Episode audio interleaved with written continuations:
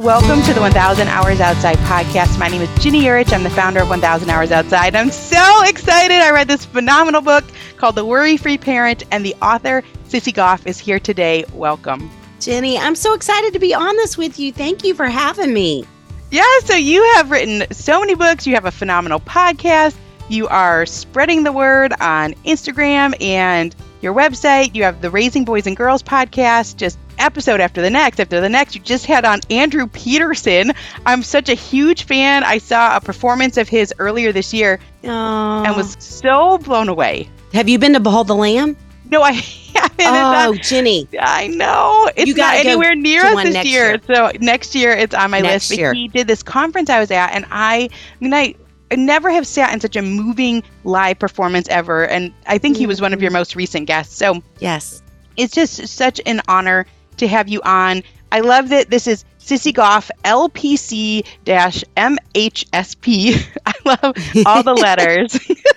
You're so sweet. Director of Child and Adolescent Counseling at Daystar Counseling Ministries, which is a beautiful home that's got the picket fence and these rooms, these cozy rooms. Author of 13 books, including the best selling Raising Worry Free Girls.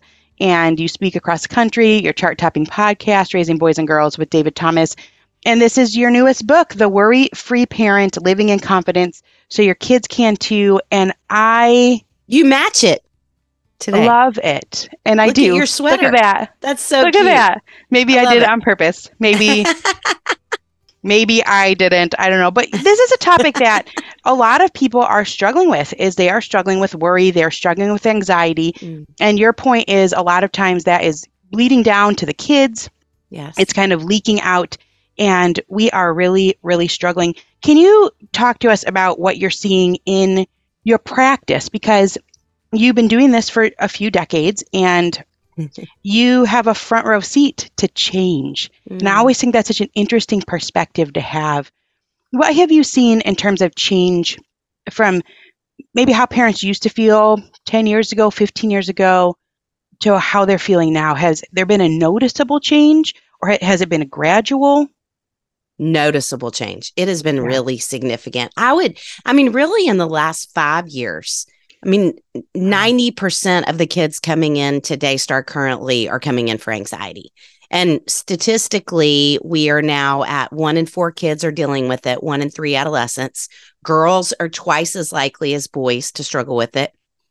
Interesting thing, boys are actually taken to get help more than girls, even though girls struggle with it more, which is fascinating Yeah. but we are just yeah we're seeing it in droves among kids and statistically speaking if as a parent you have anxiety your kids are seven times more likely to deal with it but i honestly Ginny i would say there is not a parent that i sit with who brings their kid in for anxiety that at least one of the parents doesn't have anxiety themselves Mhm.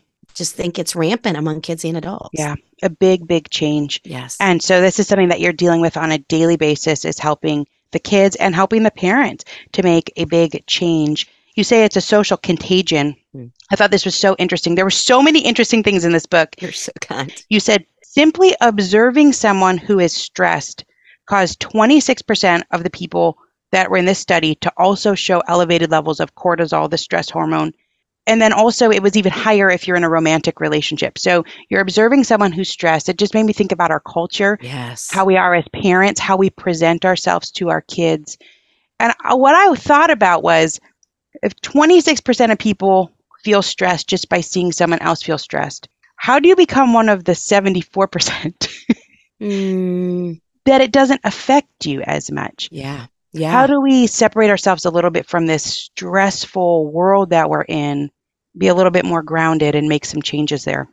Yeah, I think we've got to do our own work, certainly. And that's one of the things we talk about a lot in the book is is the number one thing parents can do for their kids is to do their own work. And as you mm-hmm. were saying that number, I was even picturing parents sitting watching the news today.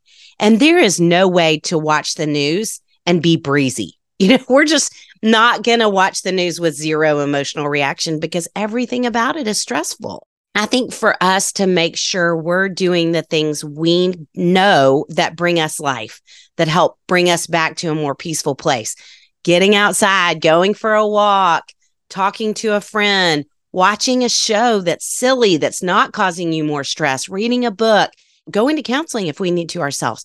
The practical self care things that we can do to bring ourselves back down not only significantly impact us, but mm. like you're saying from that statistic, they impact the lives of the people around us too. And especially the kids that we love. I mean, the numbers, thinking about how it goes up in a romantic relationship, there was no data on it, but it's got to go up even more in a parent child relationship when their brains aren't finished developing. Yeah. And they're really tied into your emotions for sure. Right. And you say, and I thought this was such an interesting point. I mean, this is critical. When you look at it through the lens of your book, that kids are seven times more likely to experience anxiety if their parent is struggling and this whole piece of the social contagion and stress in the home. But parents will say to you often, almost all the time, I don't have time for that. right. Exactly. And what I will say to parents in my office who say that, I will say, yes, you do.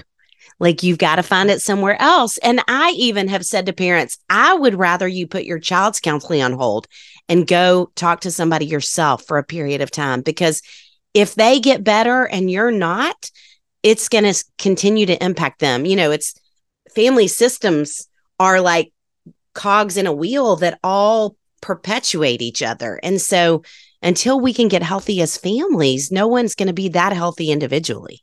Mm-hmm. It really drove the point home mm. that this really matters. Actually, it's like a non negotiable. Yes. And you said, you know, but everyone says, but I don't have time for that. You say, I believe one of the hardest things in the world for you to do is simply take care of yourself. Yes. And then everything stems from that. And even just this concept, I got so much out. I'm flying all over the place. You're so kind. You're making my day. Thank you. Well, this concept of parental warmth, I have never thought about, heard about. Mm. You're talking about how anxiety can cause us to come across as less warm. Yes. And that is affecting our relationships with our kids. You talked about this study of a non responsive, expressionless mother, and it stopped me in my tracks because of our phones. Yes, exactly. And exactly. I thought, oh, how many times have I been non responsive or emotionless because I've had a phone in my hand? You're staring at that. Or that anxiety is causing me to not be warm. You had some really cool practical help for that. You said, practice warmth. Mm. How could a parent do that? Yeah, it's funny. We had a neuropsychologist on our podcast the other day who talked about how one of it, it's it's interesting because it's kind of a double benefit but she said um, you have something called a smile network in your brain which mm-hmm. offsets anxiety and so she said i will tell my kids who are anxious to even put something in their mouth like a straw in their mouth that'll make their face move into a smile because even when it's not genuine it's still activating that network in our brain and so to stand in front of a mirror and smile or to I mean, I do this. I'm a are you an Enneagram person at all? I know that you are. Yes. Someone told me I was a two.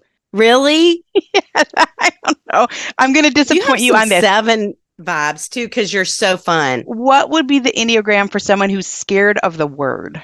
What would be your number? uh, you could be a couple of different things. That was I was I was like, I can't pronounce this, so I am not gonna go there.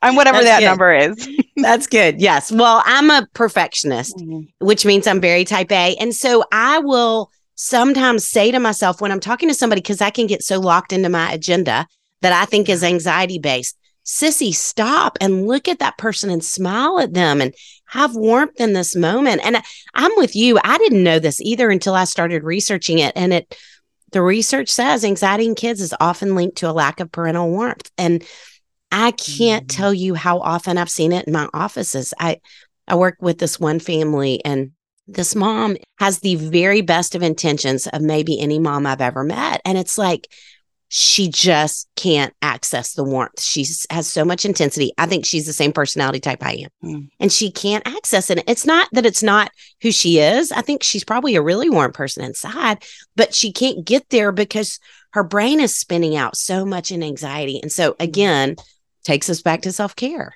Yeah. Yeah. And I just love, I mean, it really stopped me in my tracks. Practice warmth, practice the tone of voice. My 14 year old daughter said to me the other day, as I'm reading this book, she said, Mom, she said, I love it when people touch my face.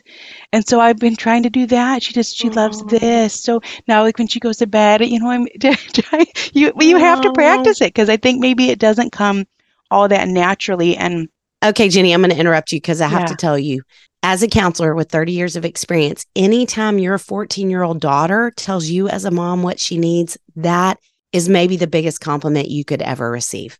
Because 14 year old girls don't often say those things out loud to their moms. They still want them, but they're in this ambivalent, mm-hmm. like, come close, get away, come close, get away. And the fact that she would say that to you, what a gift. And that that you heard her. I mean, that says so much about y'all's relationship. So I don't want to not say that.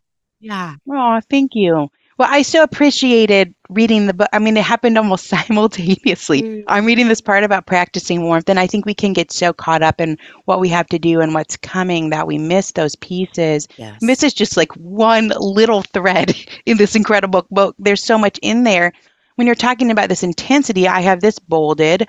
One of the most important skills you can learn is how to manage your intensity. Dial it up. Sometimes you have to dial it up. Yeah. But I think more often we have to practice dialing it down. yes. I got that out of your book too. I never thought about that. Mhm. Managing my intensity Yeah. never been in my mind. Like this is oh, No. uh, but it really does make sense, and that goes back to that self care piece too, and how we come across to others. So try softer. Oh, there's so much in here, sissy. You're so sweet. And I think a really important piece of the intensity part is I believe we all need somebody in our life who will help us help reflect it back to us. Mm. Because I don't think it was probably until I was in my 30s that I realized how intense I could come off. Mm-hmm. And so to have, whether it's our spouse, whether it's a close friend that can say, Hey, you know what? I think you're being more intense than you mean to be right now. Or I don't think you're, you have any clue how your tone sounds in those moments. Or if you can tell your child is reacting to something and you think, I'm not even that mad at them. I don't know why they're upset. To pay attention to those cues that we've got to become aware of it before we can work on it. Yeah, you were so vulnerable Mm. in this book and talking about your own experiences. I mean, you even said someone came to you and said you're you're being too critical, Yes. right? Like someone at your work. Yes. It's impressive that you were able to take that in and then put it into a book to share with others. But we're talking about trying to get kids outside and giving them more freedom. Oh, I love that you're doing that. I love it. But it's hard. And you talk a lot in this book about helicopter parenting and about control. I think parents would love to have a little insight into. I think you do such a good job. Like everyone knows the term helicopter parenting and they know what it is and they know that they shouldn't probably do it so much. But you give solutions in here Mm, about how do we let go. Yeah. So can you give a parent some suggestions? Like they're going to say, "Look, I know. I know. mhm. I'm not supposed to be a helicopter parent. I want to let off the reins and I'm scared. How can we start to make some small steps into being a parent that gives a child a little bit more freedom?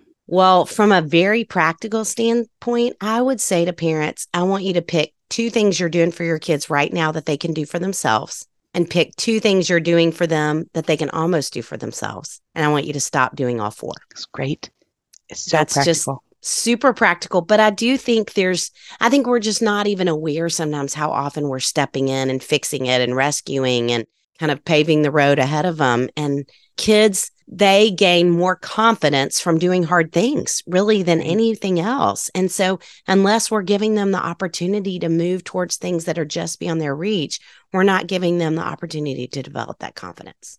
She had this sentence, and I thought this was so eye opening anxiety plus, because we're like, okay, helicopter parenting, and you talked about in the book, the term came about in the 60s, I think, maybe the end of the 60s, or there was some information in there. 1969. It's Mhm. been around for a bit, but I don't think people have been talking about it until more recently. And so you say it's anxiety plus intensity that equals micromanaging. yes. And that's what's changed in the last 20 Yes. years, five Yes. years, 10 years. Yes, exactly.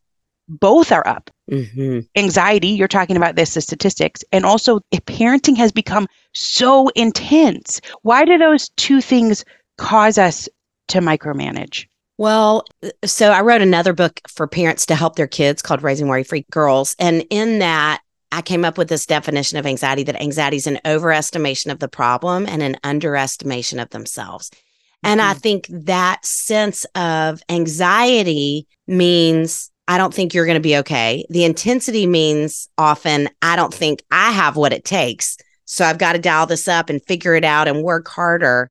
And I think both of those things make us feel like we have to lock down. There's just a Mhm. lack of trust in the child, a lack of trust in ourselves. And so we've got to try harder, work harder, pay more attention, be more hyper vigilant, and we just lock down. And then we end up being really controlling Mhm. without, again, intending to. And then what happens is our kids don't feel trusted, which in their brains makes them think, you don't think I'm capable, Hmm. which is not the message we're trying to give at all. But right. when we're doing it for them, that's the message they receive. I'm not capable of doing it myself. And Mhm. so dialing it back creates more confidence in them, more trust between us. Yeah. Anxiety plus intensity equals micromanaging. So if you could pull back either of those Yes. or a little bit of both, it's going to help you with those feelings of control. And I know you said it's like the more you feel like you have control or want control, it, it's just a cycle. So what I see, like if you're a parent, you're constantly checking where your kid is on Life 360, then you can't, it doesn't alleviate it. right. Right. Logically, you think it's going to alleviate it, but it actually makes it worse. yes. So I love your suggestions like stop. Stop. I try one time to not do it Yeah. and then see where that takes you. It's really practical. And there's this whole section in your book about the amygdala, which I hope I'm Mhm. pronouncing correctly. You did. You did great. This is huge because our emotions are sort of taking over in this amygdala Mhm. and we cannot logically rein it in. Yeah. This is so important to know. I used to be a teacher and I think that you cannot just say to someone, calm down. right? Right. It but that's our first instinct. We think it's going to work, even though we know it doesn't. So we're dealing with kids, we're dealing with students, we're dealing with people, spouses, friends. When someone's upset, can you explain what's happening in the brain and why just saying calm down doesn't work? Yes. So, for any of us in calmer moments, we have blood flowing all throughout our brains, including going to the prefrontal cortex that helps us think rationally and manage our emotions. When we get anxious, the blood vessels in our brain constrict and it shifts the blood flow away from the prefrontal cortex and to the amygdala that you're talking about. And the amygdala is the fight or flight, sometimes freeze region of our brain. What that means is the part of our brain that's rational and thoughtful and can problem solve, all of those things, it's not even online. It's not mm-hmm. functioning in that moment, which is why in counseling, parents will say to me, My child's like a crazy person when they get to this place. Right. Because the logical part of their brain's not working. And so, in that moment, when we're saying, calm down or stop it, or I don't even understand why you're worried, or we get more angry, their amygdala just digs in deeper than ours does too. I think it's a little bit like if you lived in a dorm at any point and one person started their period and then all of a sudden everybody on the hall is on their period. I think amygdalas function the same way. Hmm. So your child's gets flipped and then yours does, or yours gets flipped and then theirs does. Yeah. And then nobody's thinking, which is why I always want families to have a code word that Mhm. anybody in the family can say when we start to move to that place where the amygdala is taken over. Anybody gets to say watermelon or, you know, silly or I need a minute. Mhm. And in that moment, everybody pauses and goes to their space, whatever the space that is, and they take deep breaths or they go for a walk and get outside or whatever it is they need to do to bring themselves back down and then come back. You don't ignore it, but then you come back and have a rational conversation when when everybody's prefrontal cortexes are in charge instead of their amygdala. when the blood comes back.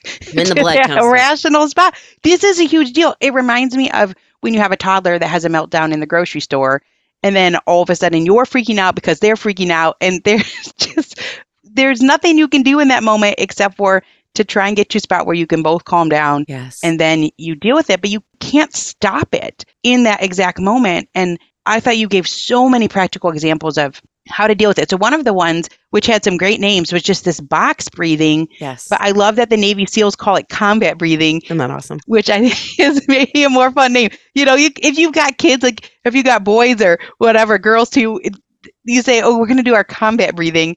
I think they might attach back to that as opposed to box breathing. But Yes. can you talk to us? I mean, breathing just seems like, come on, sissy, really? Uh-huh. Like breathing, breathing is going to solve it, but it does. Tell us why.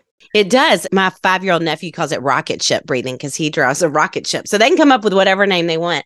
But yes, when we start to take deep breaths again, it does a lot of things. We could fill up a whole podcast talking about all the amazing things breathing does. But one that's super understandable is that it dilates your blood vessels in your brain again and it shifts the blood flow back to the prefrontal cortex. So it gets it working again. And 20 seconds of deep breathing begins the process of resetting the amygdala. How long? And getting it out of control. Wait. 20 seconds.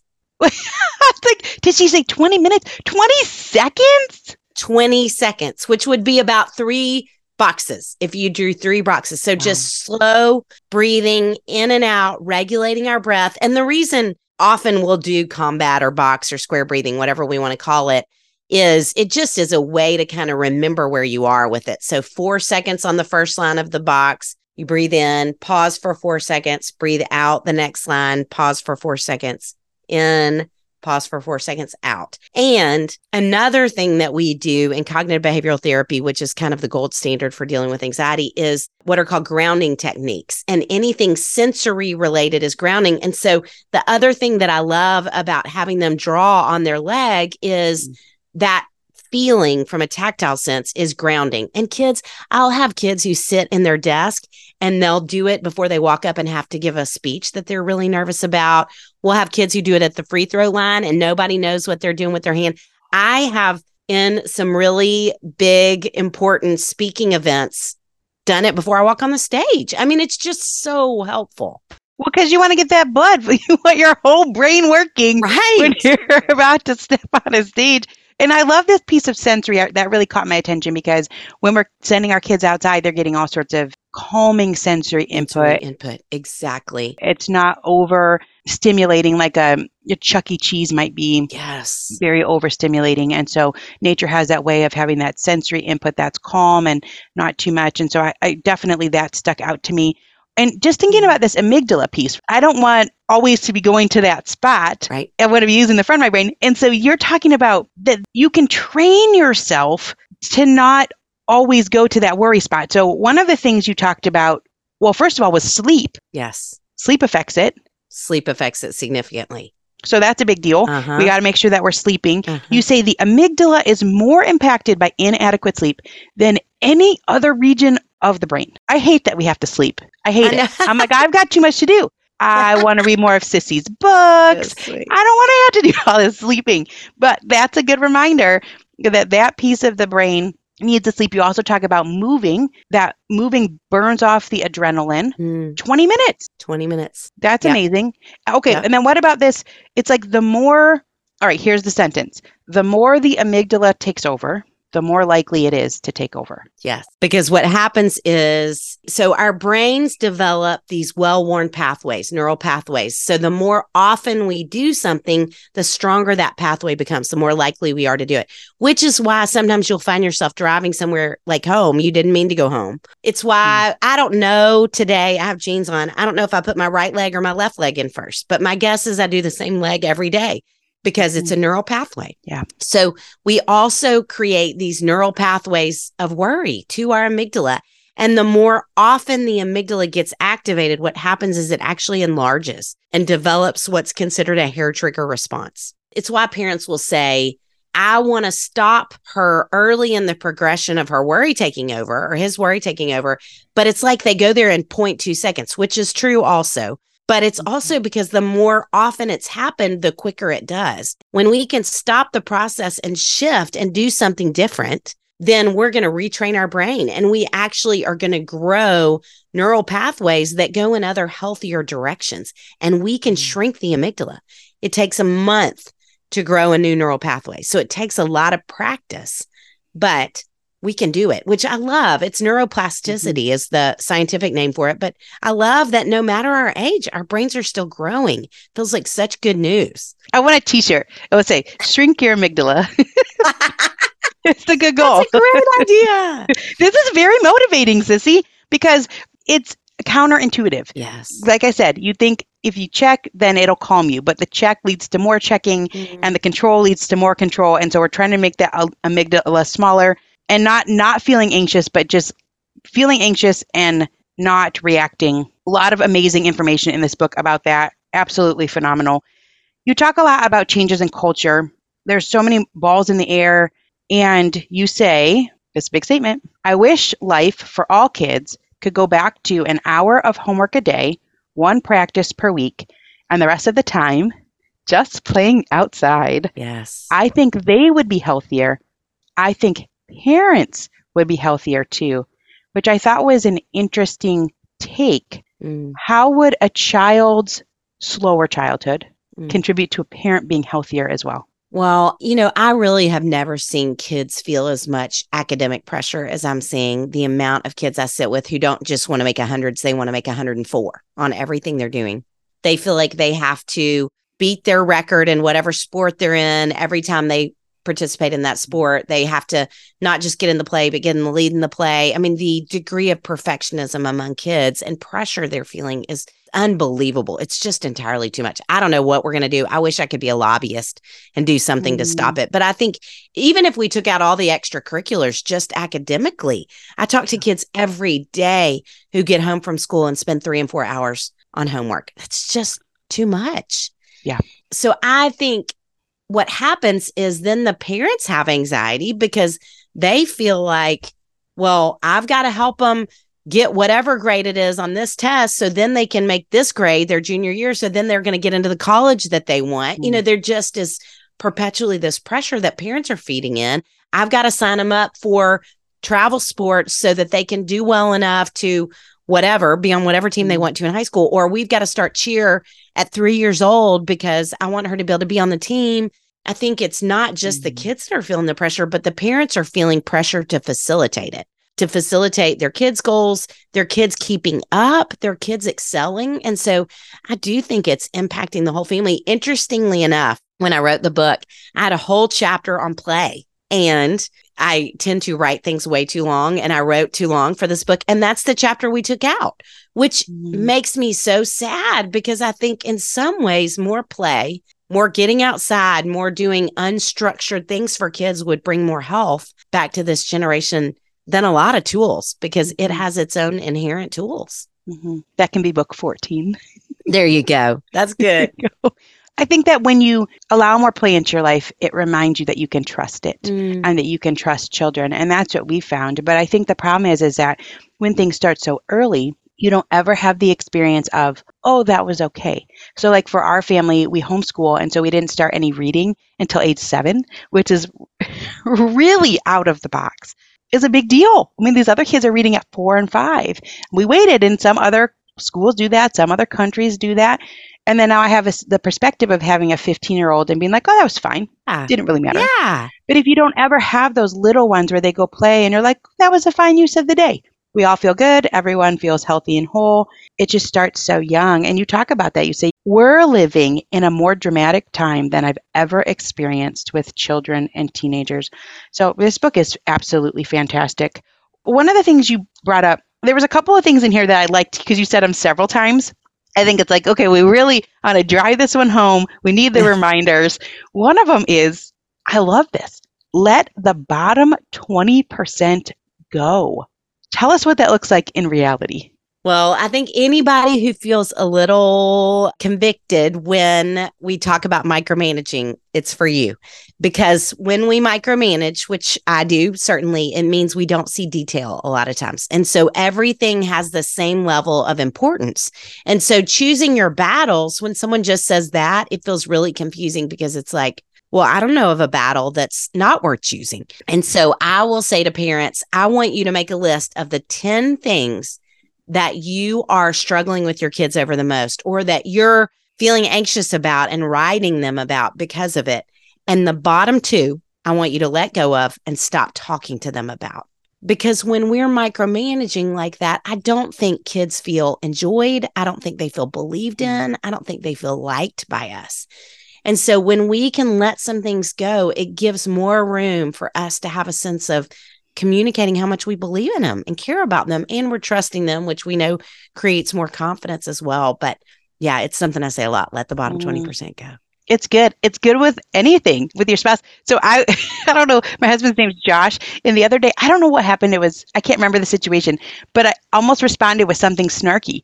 because it it was kind of warranted. Like I could have, but then I, I was like, in the grand scheme of the ten interactions of today, I should let, and I did. I let it go. Way to go. it's like oh, that would be in the bottom 20%. I'm not going to be snarky. And now I can't even remember what it was, but it potentially could have turned into something. Mhm. And so I just love that it's in there several times. And you say, start to consciously let the bottom 20% go. So to have a list in your mind, I think is a great idea. Another thing that you say several times in this book is a grown-up's job is to be, oh, this is this is so big, sissy. People are probably not going to love it.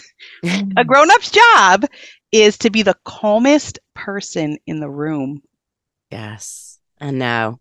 I think that's a brilliant statement, and I can't take credit for it. I met with this couple who they're so neat. They don't have a lot of extended family. Their parents are not at all who they want to be as parents. And so they're working really hard, as hard as I've ever seen a couple work to have a healthy family. They came in to see me one day, and the dad said, he's the CEO of his company, and he had been to a conference, and he said, this speaker said the manager's job is to be the calmest person in the room. And he said, I immediately thought about home and thought, I bet that's a parent's job too, is to be the calmest person in the room. And I thought, well, that is brilliant. And it's exactly what we're talking about because when we're not, our amygdala is going to get tripped and it's going to trip the amygdalas of everybody around us. Mhm. So to calm mm-hmm. ourselves, to do the work. This relates to this whole concept of that anger is a secondary emotion. So that's something Yes. I mean, I guess I don't think I knew that at all. I don't know if I've ever read that. And that a lot of times anxiety is the basis for our anger. So if we're talking about having less worry, trying to have less anxiety, know that that's going to also help with the anger. What's interesting? Okay, here's what's interesting. Have you read the book? It's called Hunt, Gather, Parent by Michaeleen Doucleff. no. Okay, so this is a fabulous book. She also, I'm going to send it to you. Okay. So she studied all these cultures. She worked for NPR. She's been all over the world and seen how people parent in different parts of the world. And one of the things that she talks about is that in a lot of cultures, they don't ever yell at kids. They just don't do it. They view it as being, though people will say you're acting like a toddler. It's shunned as a culture. So they don't Wow. yell at kids. And she says, but also they don't even get, it's not that they're holding it in. She says they just don't even get as angry. And so, Mm, how interesting. Maybe they're just less anxious. maybe so. Well, definitely America is leading the statistics on anxiety. hmm And they got more culture and community, and there's more help. And Mm. one of the things was like, a mom should never be alone with a crying baby. Wow. I was like, whoa, how many Wow. times have I been alone with a crying baby? And the anxiety goes up, and then that's contributing Yes. to anger. So uh, they really tie together because you think, well, how could you become a person that's just less angry in general? Mm, mhm. And anxiety, this is a huge piece of it. So yeah. those married together for me really well. And I thought it was really incredibly interesting. Mm, I love this book. Uh, so many things. What do we go to next? I don't have that much more time with you. Wow. Okay. One of the things that I love that you talk about is embracing the ordinary. Mm. You had this huge sentence in here because you're talking about proposals and I mean, things have become very elaborate. Ridiculous. Yeah. You say, We've lost, this is a huge sentence, Sissy. We've lost sight of the ordinary. And that is, I believe, one of the biggest problems we all face today. Our culture doesn't understand the concept of enough. Hmm. How do we change that? I think a lot of it is going to take place in the conversations we we have with kids. And rather than them feeling like they have to be the best at everything they do. I sat with a kid this week who was just sobbing on my couch about math. About that she just couldn't do better in math and she and her mom are fighting so much over her math homework and and I just I mean it's so simple but I just said everybody has things they're just average at and that's okay. You can learn and you can grow but it's okay not to make 110 in every single subject. No one does Mm. unless they're super anxious and then they need to be outside more and listening to your podcast. But no one does, you know? And so I think helping kids know it's okay. I have a friend who signed his kids up for a team, a losing team in basketball because he wanted his kids to struggle and lose and experience all the growth that comes with that. When kids are average, it's good. And we need to be aware of not Mm. just celebrating the wins, but talking about the losses and saying, we don't just go get ice cream when we win, but we go get ice cream when we lose and when we lose with kindness, because that's just as Mhm. important. I think all of these things could be like those wall plaques. When kids are average, it's good. Let the bottom 20% go. Try and shrink your amygdala. all these things. They're such great reminders because they're so practical. So I read a lot of books. I, obviously, you do too to me, this book felt like I'm sitting in a comfy chair and mm-hmm. maybe even at your place there, Daystar. I'm sitting in a comfy chair and I'm cozy and there's a fire and I have a warm drink. It felt like that. It felt like that, like oh, you so kind of glad. fall into it. But you even started it with, can you just tell me I'm doing okay? Mm. First, tell me what I'm feeling is normal. And second, that I'm doing a good job. I need you to tell me those things. I had this woman on who was a photographer. And this was so impactful to me. She would go into people's homes and spend the day with them and photograph just kind of the behind the scenes and what their daily life is. And she had someone who contacted her and said, Can you come and see if there's anything worth saving? Mm. I was like, whoa, this is where parents are at. Like they're struggling. Yes. And so I just love that you started your book with, like, here I am crying. I'm like crying. you started your book. I need you to tell me two things. Feel what I'm feeling is normal and that I'm doing a good job. And so one of the mm-hmm. things that you talk about in this book is that if we get it right 50% of the time. Yes. Can you tell us about that? We, that would be a great yes. place, I think, to wrap up. Yes. Yeah, so attachment theory, which is what we study a lot of times when kids are babies. I mean, in infancy and toddlerhood. And obviously, attaching is so important. And attachment theory, which again, we're talking about that when a child's brain is doubling in size in that stage of life. Attachment theory asserts that we need only get it right 50% of the time when their brain is doubling in size. And so, of course, that's true throughout their development too. And I just, I think there has never been as much pressure on parents to get it right, all of it, and to look beautifully and calm and like they're not frustrated or anxious or any of those things. I mean, the amount of even just the parenting experts that are on social media. Hello, I'm kind of putting myself out there as one, but I think it's just too much. And I keep watching all those things. You know, there's this trend right now about you have 365 Sundays a year and you have however many Saturdays a weekend before your kids leave your home. That stuff needs to go. That is way too much pressure on parents to make everything meaningful with kids. And it gets us out of the ordinary because mm-hmm. often it's the ordinary impromptu dance parties in the kitchen that they're going to remember.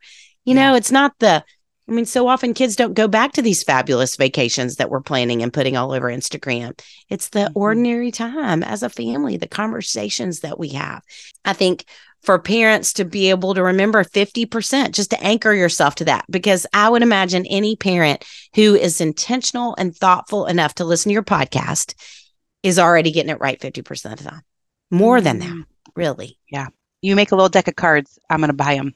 Get it right 50% of the time. it's these little quips, though. And I do think that sometimes those little quips have the capacity to change your life. Let the 20% go. These yeah. types of things can swoop in where you're at in that day and you can change immediately. And you can see the difference immediately. And i think that's so powerful. I think all sometimes you need is one opportunity to try something a different way that you've not thought of yes. and then be like oh i'm glad i didn't say that snarky remark because that would have snowballed into a whole thing and it didn't happen and now i don't even remember what it was.